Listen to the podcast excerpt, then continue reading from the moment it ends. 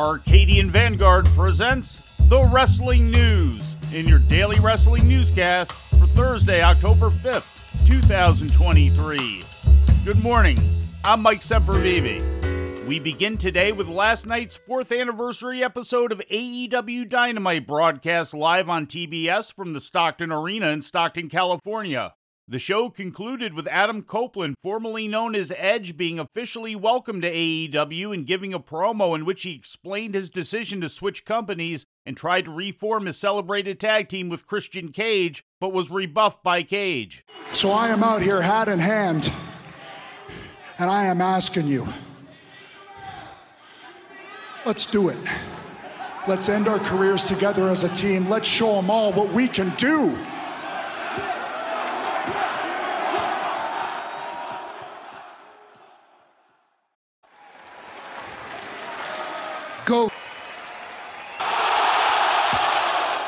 Cage then introduced Luchasaurus, who is scheduled to face Copeland in Copeland's first AEW match on next week's Dynamite. AEW World Champion MJF was attacked by Jay White during an earlier in ring promo segment in which Bullet Club Gold called MJF out, and the champion claimed to have nothing to do with the attack on White that took place at the end of last week's episode. The segment ended with White leaving the ring with MJF's AEW World title belt.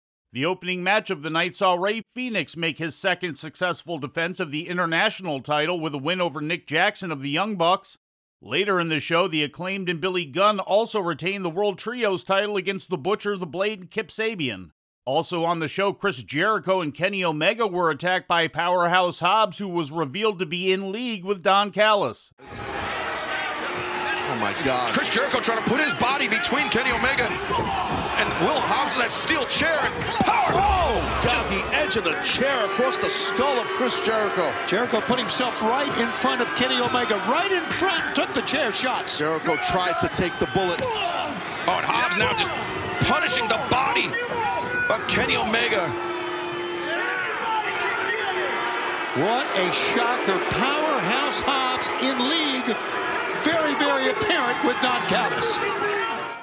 The attack came after Jericho and Omega's victory against Callis' team of Konosuke Takeshita and Kyle Fletcher. In other results, Toni Storm beat Skye Blue and a returning Wardlow scored a quick win over Griff Garrison in his first match since losing the TNT Championship to Luchasaurus last June on the first episode of Collision. In ratings news, last Tuesday's episode of NXT on USA Network drew a total audience of 857,000, according to WrestleNomics. That's an increase of nearly 35% from last week's audience of 636,000. The rating in the key 18 to 49 year old demographic was 0.22, up nearly 25% from last week's key demo rating of 0.18. Last Tuesday's episode featured Dominik Mysterio regaining the North American title from Trick Williams, plus major announcements regarding John Cena, Cody Rhodes, and Paul Heyman. And in an update on the death of Russ Francis, the plane crash in which Francis and one other person died at Lake Placid Airport in the Adirondacks last Sunday was caused by a loss of power to the engine of the 1976 Cessna 177 they were flying, according to a report from ESPN. The plane, piloted by the 70 year old Francis and 63 year old Richard McSpadden, crashed into a ravine near a runway while trying to land after running into engine trouble. The report was supported by multiple witnesses who stated the pilots had reported their situation over the radio just prior to the accident. An investigative team is working through the rest of the week to gather information on the accident, according to National Transportation Safety Board investigator Todd Gunther. And before we leave you today, we'd like to remind you that however you consume your content, you can find the wrestling news 24 hours a day and 7 days a week across social media. On Twitter, follow us at Wrestling News AV. Our Facebook page is also Wrestling News AV. The Wrestling News can also be found on the Arcadian Vanguard YouTube page. And for those who utilize Amazon Echo devices, just tell Alexa to play the Wrestling News podcast. And remember to make sure you add podcast at the end. Once again, for daily updates, breaking news, and more, follow the wrestling news across social media. And that's the news for today. If anything happens, we will be here to tell you about it. No clickbait, no paywall, just the wrestling news.